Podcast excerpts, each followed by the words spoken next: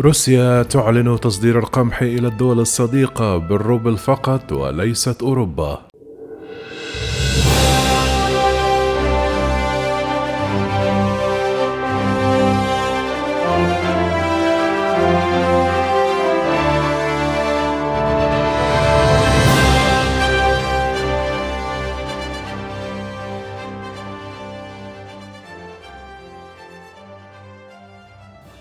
في تصعيد جديد مع الغرب أعلنت روسيا اعتزامها تصدير الغذاء والمحاصيل الزراعية إلى الدول الصديقة على أن يباع بالروبل أو بعملات تلك الدول واعتبر محللون ذلك سلاحا جديدا ستكتوي بناره أوروبا التي تعد أكبر مستورد للمنتجات الزراعية الروسية.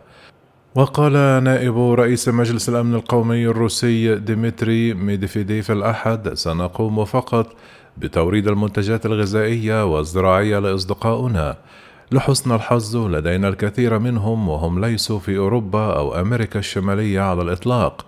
وأكد ميدفيديف أن الأولوية في الإمدادات الغذائية ستكون للسوق المحلية والتحكم بالأسعار فيها لافتا إلى أن الإمدادات الزراعية للأصدقاء ستكون بالروبل أو بعملاتهم الوطنية بنسب متفق عليها.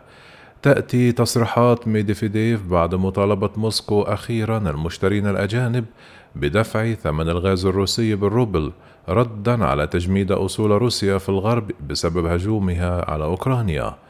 يقول كيس بوفيلد زميل معهد الشؤون الاقتصادية في لندن أن روسيا بدأت تستخدم أسلحتها تباعا ضد الغرب بدءا من الطاقة ثم المحاصيل الزراعية ردا على العقوبات الاقتصادية التي فرضت عليها مع بدء الحرب في أوكرانيا.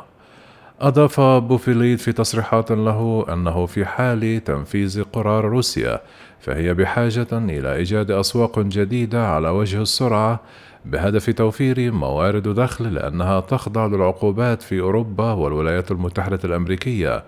وتابع سنرى حملة لإمداد دول مثل سوريا ولبنان التي هي في أمس الحاجة إلى الحبوب ولم تنتقد الهجوم الروسي. نصف أفريقيا بقيت على الحياد فيما يتعلق بالحرب لذا أتوقع أننا سنشهد حملة مبيعات روسية كبيرة لأفريقيا ولفت إلى إمكانية أن تفعل كما فعلت مع الغاز أن تبيعه بأسعار مخفضة لجذب زبائن جدد في أفريقيا والشرق الأوسط. وفي السابع من مارس المنصرم أعلنت الحكومة الروسية وضع قائمة بدول غير صديقة وتضم الدول التي فرضت أو انضمت إلى العقوبات ضد روسيا على خلفية الحرب في أوكرانيا.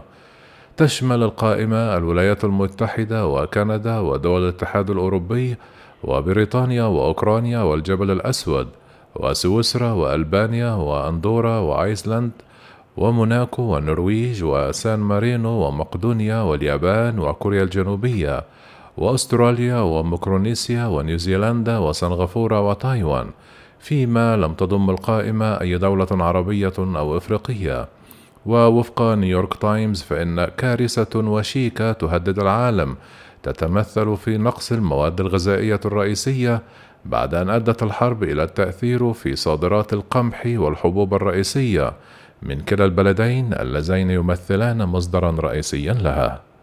وأشارت الصحيفة أن حصة كبيرة من القمح العالمي والذرة والشعير محاصرة في روسيا وأوكرانيا بسبب الحرب، في حين أن كمية أكبر من الأسمدة العالمية عالقة في روسيا وبيلاروسيا، والنتيجة هي ارتفاع أسعار الغذاء العالمي والأسمدة. حذرت الأمم المتحدة من أن الحرب في أوكرانيا تهدد بتدمير جهود البرنامج لتوفير الغذاء لحوالي 125 مليون شخص على مستوى العالم، لأن أوكرانيا انتقلت من سلة خبز للعالم إلى بلد يقف مواطنوه في طوابير للحصول على الخبز.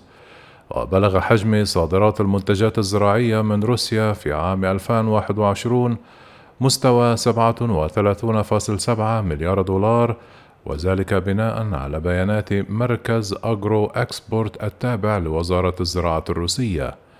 وبذلك تكون هذه الزراعات كانت قد ارتفعت في عام 2021 بواقع 7.2 مليار دولار مقارنة بعام 2020 وحينها بلغت صادرات المنتجات الزراعية 30.5 مليار دولار.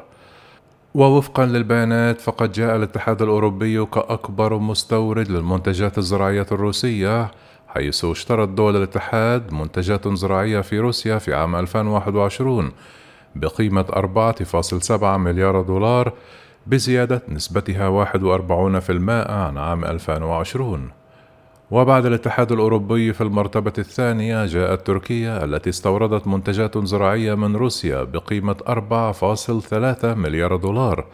فيما احتلت الصين المرتبة الثالثة حيث استوردت منتجات زراعية روسية بقيمة 3.55 مليار دولار.